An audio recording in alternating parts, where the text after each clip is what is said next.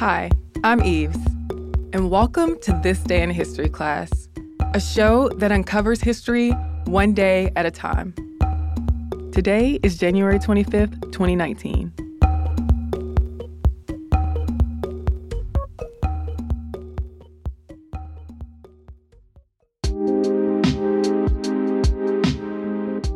The day was January 25th, 1890. After 72 days of traveling by train, rickshaw, horse, small boat, steamship, donkey, and various other vehicles, journalist Nellie Bly set foot back in New York to a cheering crowd. Nellie, just 25 years old, had set a new record for her trip around the world. Nellie's unprecedented trip made her famous. Well, more famous. It wasn't her first time at the rodeo. Nellie, born Elizabeth Jane Cochran, was known for being a daring reporter. Take 10 Days in a Madhouse, a series Nellie did in 1887 that pretty much epitomizes her sensational investigations. Nellie wanted to do a story on immigrants for the New York World, a newspaper that was a pretty big deal in the late 19th century. But she got a no on that assignment and was told to see if she could find out what was really going on at the Women's Lunatic Asylum on Blackwell's Island in New York to get into the asylum without tipping people off that she was there reporting, she pretended she was a patient. After a little bit of training, and by that I mean Nellie made, quote, crazy faces in a mirror and deprived herself of sleep, Nellie was ready to convince people she belonged in the hospital. Stereotypes of what mental illness looks like aside, Nellie soon made it to Blackwell's Island, and her experience there was published as a 10 part expose in the newspaper. The horrible treatment and conditions that she exposed led to more investigation of the asylum's practices. Yeah, Nellie's journalism was pretty bold, so it wasn't much of a surprise when she read Jules Verne's 1873 novel, Around the World in 80 Days, and thought it was a good idea to do the same thing the main character Phileas Fogg does, but in less time. So she went to the New York World and said something along the lines of, Hey, I want to travel all the way around the world and write about it for you. And it was 1889, so to say the least, Nellie's proposal wasn't met with glowing acceptance. Her managing editor was interested, but the other guys at the newspaper, eh, not so much. Nobody's done this before, they said, and of course a woman couldn't do it alone. Being the daredevil she was, she told the man in charge at the New York World to go ahead and send a guy, and she'd start the trip on the same day for another newspaper and beat him. Finally, they agreed to send her around the world on their dime. Nellie gave herself 75 days to travel all the way around the globe, and on November 14, 1889, Nellie left New Jersey on a steamship headed for England. And the New York World made sure everyone knew she was leaving with a front page story on the day of her departure.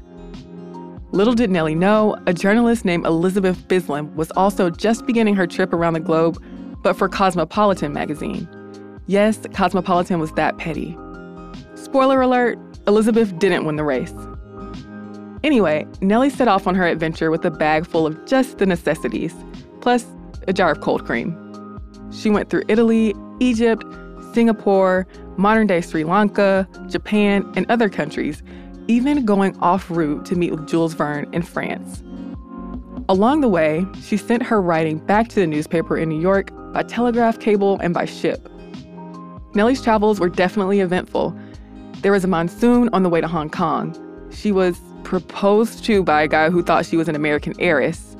And she bought a monkey in Singapore after resisting the temptation, as she put it, to buy a boy at Port Said and a girl at Colombo. Yes, Nellie was a pioneering journalist at a time when there were few women journalists at all, let alone those who weren't pigeonholed into the women's interest category. But many of her remarks came off as jaded, ignorant, and even casually racist. Like when she called beggars in Hong Kong repulsive and compared the plight of US slaves to that of poor people in Mexico City. Nellie was complicated.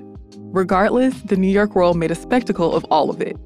They printed as many stories as they could about her travels, even creating a contest for guessing how long Nellie's trip would take and readers devoured her worldly tales, increasing the newspaper's circulation numbers. When she landed in San Francisco on January 21st, the New York World chartered a train to get her to New York, where she was met by a cheering crowd. She had made it back on January 25th, 1890 at 3:51 p.m. in exactly 72 days, 6 hours, 11 minutes and 14 seconds. But despite her contributions to the New York World, her bosses wouldn't give her a raise. So she resigned from the paper and wrote out her success, going on a lecture tour and publishing the popular book Around the World in 72 Days. A few months later, George Francis Train beat her record, coming in at 67 days. But Nellie continued to write, and her sensational reporting left an impact beyond the boundaries of stunt journalism. Oh, and if you think headlines today are super clickbaity, check out some of Nellie's headlines in the New York World. One of the standouts is Nellie Bly tells how it feels to be a white slave. I'm Eve Jeffcoat, and hopefully you know a little more about history today than you did yesterday. You can subscribe to This Day in History class on Apple Podcasts, the iHeartRadio app, or wherever you get your podcasts. Thanks to Chandler Mays, our producer. Come back tomorrow for another tidbit from history.